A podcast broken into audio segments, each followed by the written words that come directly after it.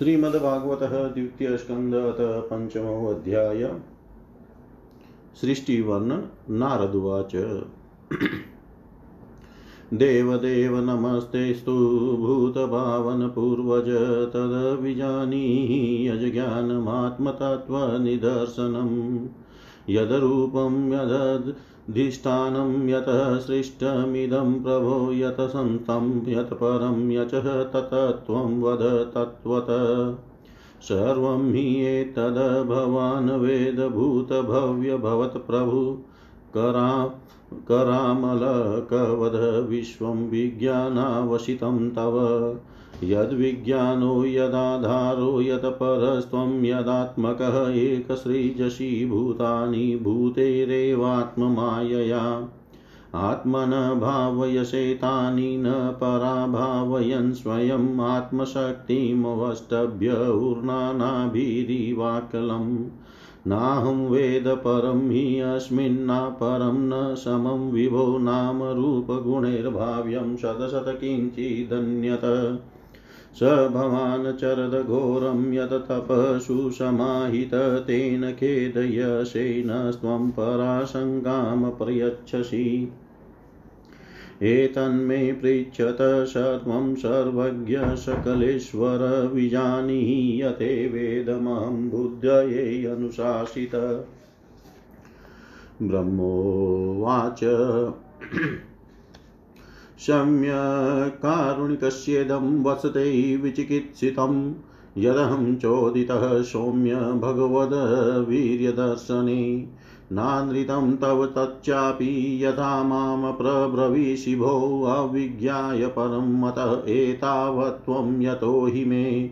येन स्वरोचिषा विश्वं रोचितं रोचयाम्यहं यथार्कोऽग्निर्यथा सोमो यक्ष यथ यथक्षग्रहतारका तस्मै नमो भगवते वासुदेवाय धीमहि यन्मायया दुर्जया माँ ब्रुवन्ति जगद्गुरुं विलजमानया यस्य स्थातुमिच्छापतेऽमुया विमोहिता विकथन्ते ममाहमिति दुर्धिय। द्रव्यं कर्म च कालश्च स्वभावो जीव एव च वासुदेवात् परो भ्रमणचान्योऽर्थोऽस्ति तत्त्वत्। नारायणपरा वेदा देवा नारायणाङ्गजा। नारायणपरा लोका नारायणपरा मखा। नारायणपरो योगो नारायणपरं तपः, नारायणपरं ज्ञानं नारायणपरा गति तस्यापि द्रष्टुरिशस्य कुटस्थस्याखिलात्मन सृज्ययं सृज्यामि सृष्टोऽहमीक्षये वाभिचोदित। सत्वं रजस्तम इति निर्गुणस्य गुणास्त्रयः। स्थितिसर्गानिरोधेषु गृहीता मायया विभो। कार्यकारणकर्तृत्वे द्रव्यज्ञानक्रियाश्रया बध्नति नित्यदा मुक्तं माहिनं पुरुषं गुणा। स एव भगवान् लिङ्गे स्त्रीभिरेभिरधोक्षज सर्वेषां मम चेश्वर। कालं कर्म स्वभावं च मायेशो मायया स्वया आत्मन यदृच्छया प्राप्तं विभु विभुभूषुरूपाददे कालाद्गुणव्यतिकरः परिणामः स्वभावतः कर्मणो जन्म महतः पुरुषाधिष्ठितादभूत्। महतस्तु विकुर्वाणाद्रजः सत्त्वो प्रबृहीतात् तमः प्रधानस्त्वभवदः द्रव्यज्ञानक्रियात्मक सोऽहङ्कार इति प्रोक्तो विकुर्वन् शम्भुत्रिधा वैकारिकस्तैजश्च तामश्चेति यद्भिदा द्रव्यशक्तिक्रियाशक्तिर्ज्ञानशक्तिरिति प्रभो तामसादपि भूतादेर्विकुर्वाणादभुन्नभ तस्य मात्रा गुणशब्दो लिङ्गं यददृष्टदृश्ययो। नभसोऽत विकुर्वाणादभूतस्पर्शगुणोऽनिलः परान्वया शब्दवांसश्च प्राण ओजसहो बलम्। वायोरपि विकुर्वाणात् कालकर्म स्वभावत उद्पद्यत तेजो वैरूपवत स्पर्शशब्दवत्।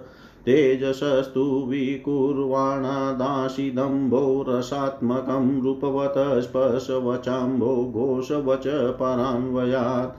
विशेषस्तु विकुर्वाणादम्बशो गन्धवान् भूतपरान्वयादरसस्पर्शशब्दरूपगुणान्वित वैकारिकान् मनोजज्ञै देवा वैकारिका दश दिग्वार्तार्कप्रचेतोषि वग्निन्नेन्द्रोपेन्द्रमित्रका तेजसा तु विकुर्वाणादिन्द्रियाणि दशा भवनज्ञानशक्तिक्रियाशक्तिर्बुद्धिप्राणश्च तेजसो। श्रोत्रं त्वग्घ्राणद्रगृजिह्वा वागदो मेढ्राङ्घ्रिपायव यदेतेयसङ्गता भावा भूतेन्द्रियं नो गुणा। यदा यतन्न निर्माणेन शेकु तदा सहन्त्यचान्योन्यं भगवच्छक्तिचोदिता सदसत्त्वमुपादाय चोभयं ससृजुदुहाद वसपुगसहस्रान्ते तन्दण्डमुदकेशयं कालकर्म स्वभावस्तो जीवो अजीवं जीवयत् स एव पुर स एव पुरुस्तस्मादण्डं निर्भिद्य निर्गतसहस्रोऽङ्घ्रिमाव्यक्ष सहस्राननशीसवान्। यस्यावै यस्यावै ये वै लोकान् कल्पयन्ति मनीषिण कटयादिभिरधः सप्तसत्त्वो द्रोजगनादिभिः पुरुषस्य मुखं ब्रह्मक्षत्रमेतस्य बाहव ऊर्वो वैश्यो भगवत पदभ्यां शूद्रोऽभ्यजायत भूलोककल्पितपदभ्यां भुवलोकोऽस्य उर्षा लोको महात्मन। ग्रीवायां जनलोकश्च तपोलोकस्तन्द्वयात् मूर्धवि सत्यलोकस्तु ब्रह्मलोक सनातन तत्कट्यां चातलं क्लिप्तमुरुभ्यां वितलं विभो जानुभ्यां सुतलं शुद्धं जङ्गाभ्यां तु तलातलम् महातलं तु गुल्फाभ्यां, प्रपदाभ्यां, रसातलं, पातालं, पादतलतः इति लोकमय पुमान्। भूलोकः कल्पितपदभ्यां भुवलोकोऽस्य नाभितः स्वलोककल्पितो मूर्ना इति वा लोककल्पना। स्वलोककल्पितो मूर्ना इति वा लोककल्पना। नारद जी ने पूछा पिताजी, आप केवल मेरे ही नहीं, सबके पिता। समस्त देवताओं से श्रेष्ठ एवं सृष्टि करता है। आपको मेरा प्रणाम है। आप मुझे वह ज्ञान दीजिए जिससे आत्म तत्व का साक्षात्कार हो जाता है। पिताजी, इस संसार का क्या लक्षण है? इसका आधार क्या है? इसका निर्माण किसने किया है? इसके पर, इसका प्रलय किसमें होता है? यह किसके अधीन है और वास्तव में यह है क्या वस्तु? आप इसका तत्व बतलाइए। आप तो यह सब कुछ जानते हैं, क्योंकि जो कुछ हुआ है, हो रहा है या होगा, उसके स्वामी आप ही हैं। यह सारा संसार हथेली पर रखे हुए आंवले के समान आपकी ज्ञान दृष्टि के अंतर्गत ही है। पिताजी, आपको यह ज्ञान कहाँ से मिला? आप किसके आधार पर ठहरे हुए हैं? आपका स्वामी कौन है और आपका स्वरूप क्या है? आप अकेले ही अपनी माया से पंचभूतों के द्वारा प्राणियों की सृष्टि कर लेते हैं। कितना अद्भुत है। जैसे मकड़ी अनायास ही अपने मुँह से जा, जाला निकाल कर उसमें खेलने लगती है, वैसे ही आप अपनी शक्ति के आश्रय से जीवों को अपने ही उत्पन्न करते हैं और फिर भी आप में कोई विकार नहीं होता। जगत में नाम, रूप और गुणों से जो कुछ जाना जाता है, उसमें मैं ऐसी कोई सत असत उत्तम मध्यम या अधम वस्तु नहीं देखता। जो आपके सिवा और किसी से उत्पन्न हुई हो। इस प्रकार सबके ईश्वर होकर भी आपने एकाग्रचित से घोर तपस्या की। इस बात से मुझे मोह के साथ साथ बहुत बड़ी शंका भी हो रही है कि आपसे बड़ा भी कोई है क्या? पिताजी, आप सर्वज्ञ और सर्वेश्वर हैं, जो कुछ मैं पूछ रहा हूँ, वह सब आप कृपा करके मुझे इसी, इस प्रकार समझाइए कि जिससे मैं आपके उपदेश को ठीक ठीक समझ सकूँ।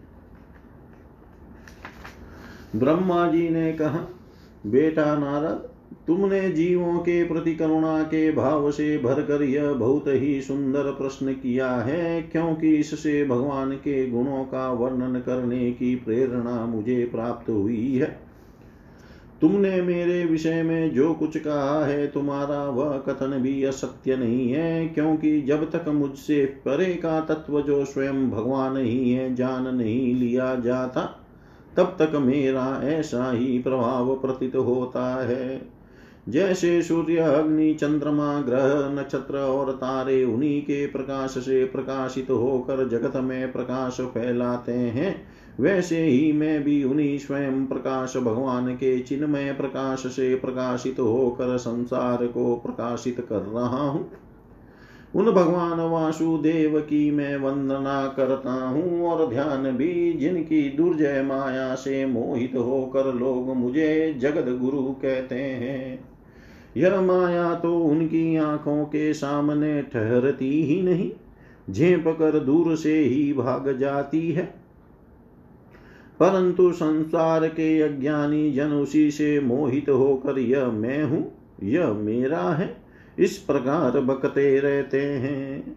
भगवत स्वरूप नारद, द्रव्य कर्म काल स्वभाव और जीव वास्तव में भगवान से भिन्न दूसरी कोई भी वस्तु नहीं है। वेद नारायण के परायण है देवता भी नारायण के ही अंगों में कल्पित हुए हैं और समस्त यज्ञ भी नारायण की प्रसन्नता के लिए ही है। तथा उनसे जिन लोकों की प्राप्ति होती है, वे भी नारायण में ही कल्पित हैं। सब प्रकार के योग भी नारायण की प्राप्ति के ही हेतु हैं। सारी तपस्याएँ नारायण की ओर ही ले जाने वाली है। ज्ञान के द्वारा भी नारायण ही जाने जाते हैं। समस्त साध्य और साधनों का पर्यवसान भगवान नारायण में ही है। वे दृष्टा होने पर भी ईश्वर है, स्वामी है। निर्विकार होने पर भी सर्वस्वरूप है। उन्होंने ही मुझे बनाया है और उनकी दृष्टि से ही प्रेरित होकर मैं उनके इच्छानुसार सृष्टि रचना करता हूँ। भगवान माया के गुणों से रहित एवं अनंत है। सृष्टि, स्थिति और प्रलय के लिए रजोगुण, सत्वगुण और तमोगुण ये तीन गुण माया के द्वारा उनमें स्वीकार किए गए हैं। ये ही तीनों गुण द्रव्य ज्ञान और क्रिया का आश्रय लेकर मायातीत नित्य मुक्त पुरुष को ही माया में स्थित होने पर कार्य कारण और कर्तापन के अभिमान से बाँध लेते हैं। नारद, इंद्रियातीत भगवान गुणों के, इन तीन आवरणों से अपने स्वरूप को भली भांति ढक लेते हैं, इसलिए लोग उनको नहीं जान पाते। सारे संसार के और मेरे भी एकमात्र स्वामी वे ही हैं। मायापति भगवान ने एक से बहुत होने की इच्छा होने पर अपनी माया से अपने स्वरूप में स्वयं प्राप्त काल कर्म और स्वभाव को स्वीकार कर लिया। भगवान की शक्ति से ही काल ने तीनों गुणों में क्षोभ उत्पन्न कर दिया। स्वभाव ने उन्हें रूपांतरित कर दिया और कर्म ने महतत्व को जन्म दिया। रजोगुण और सत्वगुण की वृद्धि होने पर महतत्व का जो विकार हुआ, उससे ज्ञान क्रिया और द्रव्य रूप प्रधान विकार हुआ। वह अहंकार कहलाया और विकार को प्राप्त होकर तीन प्रकार का हो गया। उसके भेद हैं वे कारिक तेजस और तामस। नारद जी, वे क्रमशः ज्ञान शक्ति, क्रिया शक्ति और द्रव्य शक्ति प्रधान हैं। जब पंच महाभूतों के कारण रूप तामस अहंकार में विकार हुआ, तब उससे आकाश की उत्पत्ति हुई। आकाश की तन्मात्रा और गुण शब्द है। इस शब्द के द्वारा ही दृष्टा और दृश्य का बोध होता है। जब आकाश में विकार हुआ, तब उससे वायु की उत्पत्ति हुई, उसका गुण स्पर्श है। अपने कारण का गुण आ जाने से यह शब्द वाला भी है। इंद्रियों में स्फूर्ति, शरीर में जीवनी शक्ति, ओज और बल इसी के रूप है। काल कर्म और स्वभाव से वायु में भी विकार हुआ, उससे तेज की उत्पत्ति हुई, उसका प्रधान गुण रूप है। साथ ही इसके कारण आकाश और वायु के गुण शब्द एवं स्पर्श भी इसमें है। तेज के विकार से जल की उत्पत्ति हुई, इसका गुण है रस। कारण तत्वों के गुण शब्द स्पर्श और रूप भी इसमें है। जल के विकार से पृथ्वी की उत्पत्ति हुई, उसका गण इसका गुण है गंध। कारण के गुण कार्य में आते हैं। इस न्याय से शब्द स्पर्श रूप और रस ये चारों गुण भी इसमें विद्यमान है। वैकारिक अहंकार से मन की और इंद्रियों के दस अधिष्ठात्री देवताओं की उत्पत्ति हुई। उनके नाम हैं दिशा, वायु, सूर्य, वरुण, अश्विनी, कुमार, अग्नि, इंद्र, विष्णु, मित्र और प्रजापति। तेजस अहंकार के विकार से श्रोत्र त्वचा, नेत्र, जीवा और घ्राण, ये पाँच ज्ञानेन्द्रिया एवं वाक, हस्त, पाद, गुदा और जनेन्द्रिय ये पाँच कर्मेंद्रिया उत्पन्न हुई। साथ ही ज्ञान शक्ति रूप, बुद्धि और क्रिया शक्ति रूप, प्राण भी तेजस अहंकार से ही उत्पन्न हुए। श्रेष्ठ ब्रह्मविद जिस समय ये पंचभूत इंद्रिय, मन और सत्व आदि तीनों गुण परस्पर संगठित नहीं होते, नहीं थे, तब अपने रहने के लिए भोगों के साधन रूप शरीर की रचना नहीं कर सके। जब भगवान ने इन्हें अपनी शक्ति से प्रेरित किया, तब वे तत्व परस्पर एक दूसरे के साथ मिल गए और उन्होंने आपस में कार्य कारण भाव स्वीकार करके व्यष्टि, समष्टि, रूप, पिंड और ब्रह्मांड दोनों की रचना की। वह ब्रह्मांड रूप अंडा एक सहस्र वर्ष तक निर्जीव रूप से जल में पड़ा रहा। फिर काल कर्म और स्वभाव को स्वीकार करने वाले भगवान ने उसे जीवित कर दिया। उस अंडे को फोड़कर उसमें से वही विराट पुरुष निकला, जिसकी जंगा चरण भुजाएँ नेत्र, मुख और सिर सहस्रों की संख्या में है। विद्वान पुरुष उपासना के लिए उसी के अंगों में समस्त लोक और उनमें रहने वाली वस्तुओं की कल्पना करते हैं। उसकी कमर से नीचे के अंगों में सातों पाताल की और उसके पेड़ से ऊपर के अंगों में सातों स्वर्ग की कल्पना की जाती है। ब्राह्मण इस विराट पुरुष का मुख है, भुजाएँ, क्षत्रिय जांगों से, वैश्य और पैरों से शूद्र उत्पन्न हुए। पैरों से लेकर कटी पर्यंत सातों पाताल तथा भूलोक की कल्पना की गई है। नाभि में भूलोक की, हृदय में स्वलोक की और परमात्मा के वक्ष स्थल में महलोक की कल्पना की गई है। उसके गले में जनलोक, दोनों स्तनों में तपोलोक और मस्तक में ब्रह्मा का नित्य निवास स्थान सत्यलोक है।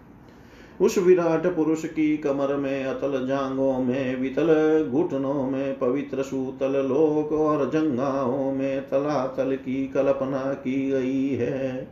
एड़ी के ऊपर की गांठों में महातल, पंजे और एड़ियों में रसातल और तलुओं में पाताल समझना चाहिए। इस प्रकार विराट पुरुष सर्वलोकमय है। विराट भगवान के अंगों में इस प्रकार भी लोकों की कल्पना की जाती है कि उनके चरणों में पृथ्वी है, नाभि में भूलोक है और सिर में स्वलोक है। इति श्रीमद्भागवते महापुराणे पारमहंस्यां संहितायां द्वितीयस्कन्धे पञ्चमोऽध्याय। सर्वं श्रीशां सदाशिवार्पणम् अस्तु। ॐ विष्णवे नमः, ॐ विष्णवे नमः, ॐ विष्णवे नमः।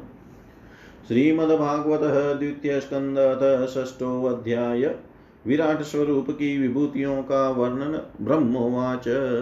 वाचामवग्निर्मुखं क्षेत्रं छन्दसां सप्तधातवः व्यकव्यामृतान्नानां जीव्यावसर्वरसस्य च। सर्वासु नाम च वायोश्च तन्नाशे परमायने अश्विनीरोषधीनां च घ्राणो मोदप्रमोदयो। रूपाणां तेजसां चक्षुर्दिव चाक्षिणी कर्णौ दिशां च तीर्थानां श्रोत्रमाकाशशब्दयो।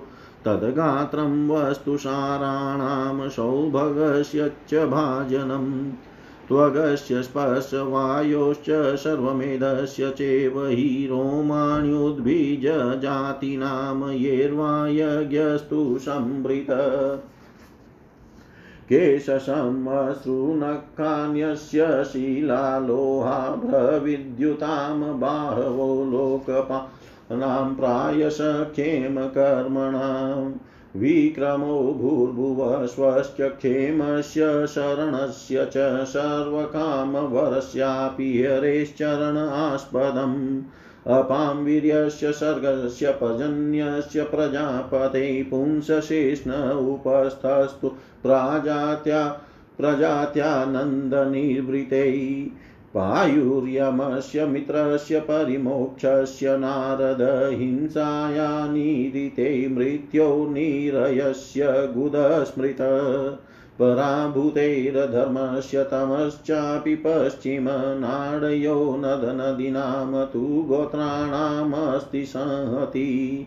अवैक्तरससिन्धूनां भूतानां निधनस्य च उदरं विदितं पुंसो हृदयं मनसपदम् धर्मस्य मम तुभ्यं च कुमाराणां भवस्य च विज्ञानस्य च सत्त्वस्य परस्यात्मा परायणम्।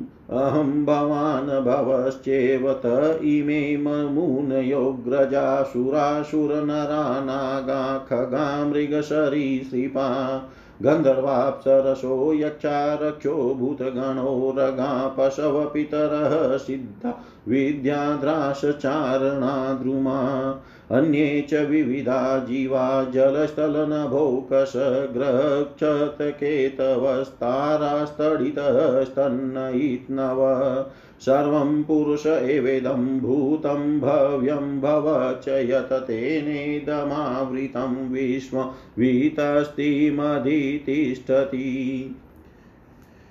स्वधिष्णयं प्रतपन प्राणो बहिश्च प्रतपत्यशो एवं विराजं प्रतपस्तपत्यन्तर्बहिः पुमान्। सोऽमृतस्याभयश्चेनो मत्र्यमनं यदत्यघातमहिमेश ततो भ्रमणपुरुषस्य दुरत्यय। पादेषु सर्वभूतानि पुंसस्थितिपदो विदु अमृतं क्षेममभयं त्रिमूर्नो अदायि मूर्धसु। पादास्त्रयो बहिश्चाशन् प्रजानां य आश्रमान्तस्त्रीलोक्यास्त्वपरो ग्रहमेधोऽबृहद्वत व्रत। श्रुतिविचक्रमे विश्वङ्गशासनान् शनै उभे यद्विद्या च विद्या च पुरुषस्तु भयाश्रय यस्मादण्डं विराडजज्ञै भूतेन्द्रियगुणात्मक तद्द्रव्यमत्यगाधविश्वं गोभिः सूर्य इवातपन्। यदास्यनाभ्यानलिनादहमासमात्मन नाविदं यज्ञसमानान् पुरुषावयवादृते तेषु यज्ञस्य पशवः सवनस्त सवनस्पतय कुशा इदं च देवयजनं कालश्चोरुगुणान्वित। वस्तुनयोषधय स्नेहारसलोहमृदो जलं ऋचो यञ्जुषि सामानि चातुहोत्रं च शतम्। नामधेयानि मन्त्राश्च दक्षिणाश्च व्रतानि च देवतानुक्रमकल्पसङ्कल्पस्तन्त्रमेव च। गतयो मतय श्रद्धा प्रायश्चितं समर्पणं पुरुषा वयवैरते। सम्भारः सम्भृता मया इति संभृतसंभारपुरुषावयवैरहं तमेव पुरुषं यज्ञं तेनैवायजमीश्वरम्। ततस्ते भ्रातर इमे प्रजानां पतयो नव अयजन व्यक्तमव्यक्तं पुरुषं सुसमाहिता। ततश्च मनवः काले जिरे ऋषयो परे पितरो विबुधादेत्या मनुष्या क्रतुर्भिर्विभुम् नारायणे भगवती तदिदं विश्वमाहितं गृहीतमायोरगुण सर्गादावगुणस्वत।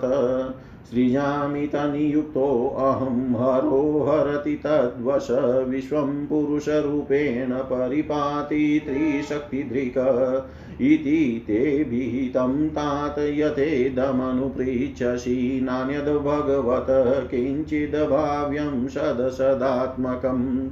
न भारती मे अङ्गमृषोपलक्ष्यते न वै क्वचिन्मे मनसो मृषां गति, न मे हसि काणि पतन्त्यसत्पते यन्मे हृद्योतकण्ठयवतादृतो हरि। सोऽहं समान् स्वोऽहं समाम्नायमयस्तपोमय प्रजापतीनामभिवन्दितपति आस्ताय योगं निपुणं समाहितस्तं नाद्य गच्छं यत आत्मसम्भव। नतोऽस्म्यहं तच्चरणं समीयुषां भवचिदं स्वस्त्ययनं सुमङ्गलम्। यो हि आत्ममायाविभवं स्म पर्यगाद यथा नभस्वान्तमथा परे कुत। नाहं न यूयं यदृतां गतिं विदुर्न। वामदेव किमुता परेशुरातनमायया मोहितबुधयस्त्विदं विनिर्मितं चात्मसमं विचक्महे यस्यावतारकर्माणि गायन्ति अस्मदादय नयं विदन्ति तत्त्वेन तस्मै भगवते नमः।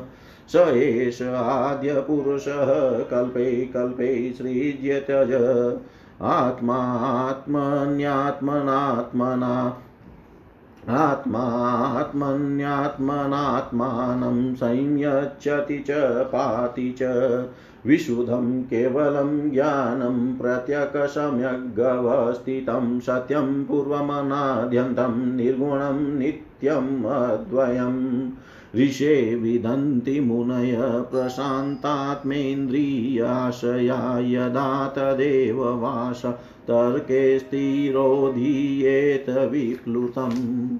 विप्लुतम् आद्योऽवतारपुरुषपरस्य कालस्वभावसदसन्मनश्च द्रव्यं विकारो गुण इन्द्रियाणि विराटस्वराटस्तास्नु चरिष्णुभुम्न अहं भवो यज्ञ इमे प्रजेशा दक्षादयो ये भवदादयश्च स्वलोकपाला, खगलोकपाला नृलोकपालास्थललोकपाला गन्धर्वविद्याधरचारणेशा ये यक्षरक्षोरगन ये रयक्षरचोरगनागनाथा ये वा ऋषीणामर्षभा पितॄणां दैत्येन्द्रसिद्धेश्वरदानवेन्द्रा अन्ये च ये प्रेतपिशाच भूतकुष्माण्डयादो मृगपक्ष्यधीशा यत्किञ्च लोके भगवन्महस्वदोजः सहस्वदबलवत् क्षमावत श्रीह्रीं विभूत्यात्मवदद्भुतार्णं तत्त्वं परं रूपवदस्वरूपम् प्राधान्यतो यादृश आमनन्ति लीलावताराणपुरुषस्य भूम्न आपीयतां कर्णकषाय शोषा ननुक्रमिष्येत इमान् सुपेशान् ननुक्रमिष्येत इमान् सुपेशान् ब्रह्मा जी कहते हैं, उन्हीं विराट पुरुष के मुख से वाणी और उसके अधिष्ठात्री देवता अग्नि उत्पन्न हुए हैं। सातों छंद उनकी सात धातुओं से निकले हैं। मनुष्यों, पितरों और देवताओं के भोजन करने योग्य अमृतमय अन्न, सब प्रकार के रस, रसनेन्द्रिया और उसके अधिष्ठात्री देवता वरुण विराट पुरुष की जीवा से उत्पन्न हुए हैं। उनकी नाशा छिद्रों से प्राण अपान व्यान, उदान और समान ये पाँचों प्राण और वायु तथा घ्राण इंद्रिय से अश्विनी कुमार समस्त औषधिया एवं साधारण तथा विशेष गंध उत्पन्न हुए हैं। उनकी नेतेंद्रिय रूप और तेज की तथा नेत्र गोलक स्वर्ग और सूर्य की जन्म भूमि है। समस्त दिशाएँ और पवित्र करने वाले तीर्थ कानों से तथा आकाश और शब्द श्रोत्रेन्द्रिय से निकले हैं। उनका शरीर संसार की सभी वस्तुओं के सार भाग तथा सौंदर्य का खजाना है। सारे यज्ञ, स्पर्श और वायु उनकी त्वचा से निकले हैं। उनके रोम सभी उद्भिज पदार्थों के जन्म स्थान है अथवा केवल उन्हीं के जिनसे यज्ञ संपन्न होते हैं। उनके केश दाढ़ी मूछ और नखों से मेघ, बिजली, शीला एवं लोहा आदि धातुएँ तथा भुजाओं से प्राय संसार की रक्षा करने वाले लोकपाल प्रकट हुए हैं। उनका चलना, फिरना, भू भुव स्व तीनों लोकों का आश्रय है। उनके चरण कमल प्राप्त की रक्षा करते हैं और भयों को भगा देते हैं तथा समस्त कामनाओं की पूर्ति उन्हीं से होती है। विराट पुरुष का लिंग जल वीर्य सृष्टि, मेघ और प्रजापति का आधार है और उनकी जननेन्द्रिय में थुन जनित आनंद का उद्गम है। नारद जी, विराट पुरुष की पायु इंद्रिय, यम, मित्र और मल त्याग का तथा गुदा द्वार हिंसा, निरति, मृत्यु और नरक का उत्पत्ति स्थान है।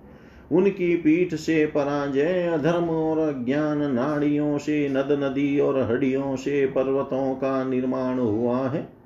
उनके उदर में मूल प्रकृति रस नाम की धातु तथा समुद्र समस्त प्राणी और उनकी मृत्यु समाई हुई है। उनका हृदय ही मन की जन्म भूमि है। नारद, हम, तुम, धर्म, सनकादि, शंकर, विज्ञान और अंतकरण, सबके सब उनके चित्त के आश्रित हैं। कहाँ तक गिनाए? मैं तुम, तुम्हारे बड़े भाई सनकादि शंकर देवता, दैत्य मनुष्य, नाग पक्षी, मृग रेंगने वाले जंतु, गंधर्व अप्सराए, यक्ष राक्षस, भूत प्रेत, सर्प पशु, पीतर सिद्ध, विद्याधर, चारण वृक्ष और नाना प्रकार के जीव। जो आकाश जल या स्थल में रहते हैं, ग्रह नक्षत्र, केतु, पूछल तारे तारे बिजली और बादल, ये सब के सब विराट पुरुष ही है। यह संपूर्ण विश्व जो कुछ कभी था है या होगा, सबको वह घेरे हुए हैं और उसके अंदर यह विश्व उसके केवल दस अंगुल के परिमाण में ही स्थित है। जैसे सूर्य अपने मंडल को प्रकाशित करते हुए भी बाहर भी प्रकाश फैलाते हैं वैसे ही पुराण पुरुष परमात्मा भी संपूर्ण विराट विग्रह को प्रकाशित करते हुए ही उसके बाहर भीतर सर्वत्र एक रस प्रकाशित हो रहा है। मुनिवर, जो कुछ मनुष्य की क्रिया और संकल्प से बनता है, उससे वह परे है और अमृत एवं अभय पद मोक्ष का स्वामी है। यही कारण है कि कोई भी उसकी महिमा का पार नहीं पा सकता। संपूर्ण लोग भगवान के एक पाद मात्र अंश मात्र हैं तथा उनके अंश मात्र लोकों में समस्त प्राणी निवास करते हैं। भूलोक भूलोक और स्वरलोक के ऊपर महरलोक है। उसके भी ऊपर जन तप और सत्य लोकों में क्रमशः अमृत, क्षेम एवं अभय का नित्य निवास है। जन तप और सत्य इन तीनों लोकों में ब्रह्मचारी वान वानप्रस्थ एवं सन्यासी निवास करते हैं। दीर्घकालीन ब्रह्मचर्य से रहित गृहस्थ भूलोक भूलोक और स्वलोक के भीतर ही निवास करते हैं। शास्त्रों में दो मार्ग बतलाए गए हैं। एक अविद्या रूप कर्म मार्ग जो सकाम पुरुषों के लिए है और दूसरा उपासना रूप का विद्या, उपासना रूप विद्या का मार्ग जो निष्काम उपासकों के लिए है। मनुष्य दोनों में से किसी एक का आश्रय लेकर भोग प्राप्त कराने वाले दक्षिण मार्ग से अथवा मोक्ष प्राप्त कराने वाले उत्तर मार्ग से यात्रा करता है। किंतु पुरुषोत्तम भगवान दोनों के आधारभूत है। जैसे सूर्य अपनी किरणों से सबको प्रकाशित करते हुए भी सबसे अलग है, वैसे ही जिन परमात्मा से इस अंड की और पंचभूत एकादश इंद्रिया एवं गुणमय विराट की उत्पत्ति हुई है, वे प्रभु भी इन समस्त वस्तुओं के अंदर और उनके रूप में रहते हुए भी उनसे सर्वथा अतीत है। जिस समय इस विराट पुरुष के नाभि कमल से मेरा जन्म हुआ उस समय इस पुरुष के अंगों के अतिरिक्त मुझे और कोई भी यज्ञ की सामग्री नहीं मिली। तब मैंने उनके अंगों में ही यज्ञ के पशु युप स्तंभ कुश यज्ञ, यह यज्ञ भूमि और यज्ञ के योग्य उत्तम काल की कल्पना की। ऋषि श्रेष्ठ यज्ञ के लिए आवश्यक पात्र आदि वस्तुएँ जो चावल आदि औषध्या घृत आदि, स्नेह पदार्थ क्षय रस लोहा, मिट्टी जलरिक यजु शाम चातुर्होत्र यज्ञों के नाम, मंत्र, दक्षिणा, व्रत, देवताओं के नाम, पदत्ति पदत्ति, ग्रंथ, संकल्प, तंत्र, अनुष्ठान की रीति, गतिमति, श्रद्धा प्रायश्चित और समर्पण, यह समस्त यज्ञ सामग्री मैंने विराट पुरुष के अंगों से ही इकट्ठी की। इस प्रकार विराट पुरुष के अंगों से ही सारी सामग्री का संग्रह करके मैंने उन्हीं सामग्रियों से उन यज्ञ स्वरूप परमात्मा का यज्ञ के द्वारा यजन किया। तदनंतर तुम्हारे बड़े भाई इन नौ प्रजापतियों ने अपने चित्त को पूर्ण समाहित करके विराट एवं अंतर्यामी रूप से स्थित उस पुरुष की आराधना की। इसके पश्चात समय समय पर मनु ऋषि, पितर देवता, दैत्य और मनुष्यों ने यज्ञों के द्वारा भगवान की आराधना की। नारद, यह संपूर्ण विश्व उन्हीं भगवान नारायण में स्थित है जो स्वयं तो प्राकृत गुणों से रहित है, परंतु सृष्टि के प्रारंभ में माया के द्वारा बहुत से गुण ग्रहण कर लेते हैं। उन्हीं की प्रेरणा से मैं इस संसार की रचना करता हूँ। उन्हीं के अधीन होकर रुद्र इसका संहार करते हैं और वे स्वयं ही विष्णु के रूप से इसका पालन करते हैं। क्योंकि उन्होंने सत्वरज और तम की तीन शक्तियाँ स्वीकार कर रखी है। बेटा, जो कुछ तुमने पूछा था, उसका उत्तर मैंने तुम्हें दे दिया। भाव या अभाव? कार्य या कारण के रूप में ऐसी कोई भी वस्तु नहीं है जो भगवान से भिन्न हो। प्यारे नारद, मैं प्रेम पूर्ण एवं उत्कंठित हृदय से भगवान के स्मरण में मग्न रहता हूँ। इसी से मेरी वाणी कभी असत्य नहीं दिखती, मेरा मन कभी असत्य संकल्प नहीं करता और मेरी इंद्रियाँ भी कभी मर्यादा का उल्लंघन करके कुमार्ग में नहीं जाती।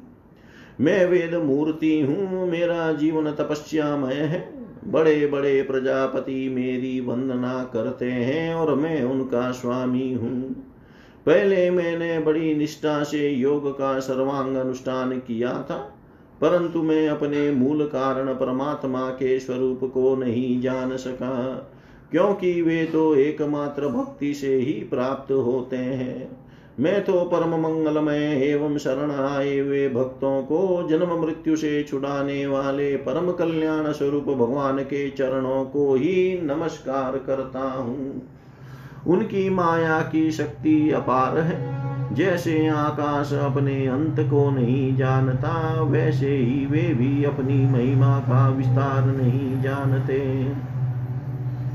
ऐसी स्थिति में दूसरे तो उसका पार पा ही कैसे सकते हैं? मैं, मेरे पुत्र, तुम लोग और शंकर जी भी उनके सत्य स्वरूप को नहीं जानते, तब दूसरे देवता तो उन्हें जान ही कैसे सकते हैं? हम सब इस प्रकार मोहित हो रहे हैं कि उसकी माया के द्वारा रचे हुए जगत को भी ठीक ठीक नहीं समझ सकते अपनी अपनी बुद्धि के अनुसार ही अटकल लगाते हैं। हम लोग केवल जिनके अवतार की लीलाओं का गान ही करते रहते हैं, उनके तत्व को नहीं जानते, उन भगवान के श्री चरणों में मैं नमस्कार करता हूँ। वे अजन्मा एवं पुरुषोत्तम है। प्रत्येक कल्प में वे स्वयं अपने आप में अपने आप की ही सृष्टि करते हैं, रक्षा करते हैं और संहार कर लेते हैं। वे माया के लेश से रहित केवल ज्ञान स्वरूप है और अंतरनात्मा के रूप में एक रस स्थित है। वे तीनों काल में सत्य एवं परिपूर्ण है, न उनका आदि है, न अंत। वे तीनों गुणों से रहित सनातन एवं अद्वितीय है। नारद, महात्मा लोग जिस समय अपने अंतकरण, इंद्रिय और शरीर को शांत कर लेते हैं, उस समय उनका साक्षात्कार करते हैं। परंतु जब असत पुरुषों के द्वारा कुतर्कों का जाल बिछा कर उनको ढक दिया जाता है, तब उनके दर्शन नहीं हो पाते। परमात्मा का पहला अवतार विराट पुरुष है। उसके सिवा काल स्वभाव कार्य कारण मन पंचभूत अहंकार तीनों गुण इंद्रियाँ, ब्रह्मांड शरीर, उसका अभिमानी स्थावर और जंगम जी सबके सब उन अनंत भगवान के ही रूप हैं। मैं शंकर, विष्णु, दक्ष आदि, ये प्रजापति, तुम और तुम्हारे जैसे अन्य भक्तजन स्वर्ग लोक के रक्षक पक्षियों के राजा मनुष्य लोक के राजा, नीचे के लोकों के राजा, गंधर्व, विद्याधर और चारणों के अधिनायक यक्ष राक्षस सांप और नागों के स्वामी, महर्षि, पितृपति दैत्येन्द्र सिद्धेश्वर दानवराज और प्रेत, और भी पे प्रेत पिशाच, भूत, कुष्मांड जल जंतु मृग और पक्षियों के स्वामी। एवं संसार में और भी जितनी वस्तुएँ ऐश्वर्य, तेज, इंद्रिय बल, मनोबल, शरीर बल या क्षमा से युक्त हैं। अथवा जो भी विशेष सौंदर्य, लज्जा, वैभव तथा विभूति से युक्त है एवं जितनी भी वस्तुएँ अद्भुत वर्ण वाली रूपवान या रूप है, वे सब के सब परम तत्व में भगवत रूप ही है। नारद, इनके शिवा परम पुरुष परमात्मा के परम पवित्र एवं प्रधान प्रधान लीला अवतार भी शास्त्रों में वर्णित है। उनका मैं क्रमशः वर्णन करता हूँ। उनके चरित्र सुनने में बड़े मधुर एवं श्रवण श्रवण इंद्रिय के दोषों को दूर करने वाले हैं। तुम सावधान होकर उनका रस लो। इति श्रीमद्भागवते महापुराणे पारमंस्यां संहितायां द्वितीयस्कन्धे षष्ठोऽध्याय। सर्वं श्रीशां सदाशिवार्पणम् ॐ विष्णवे नमः। ॐ विष्णवे नमः। ॐ विष्णवे नमः।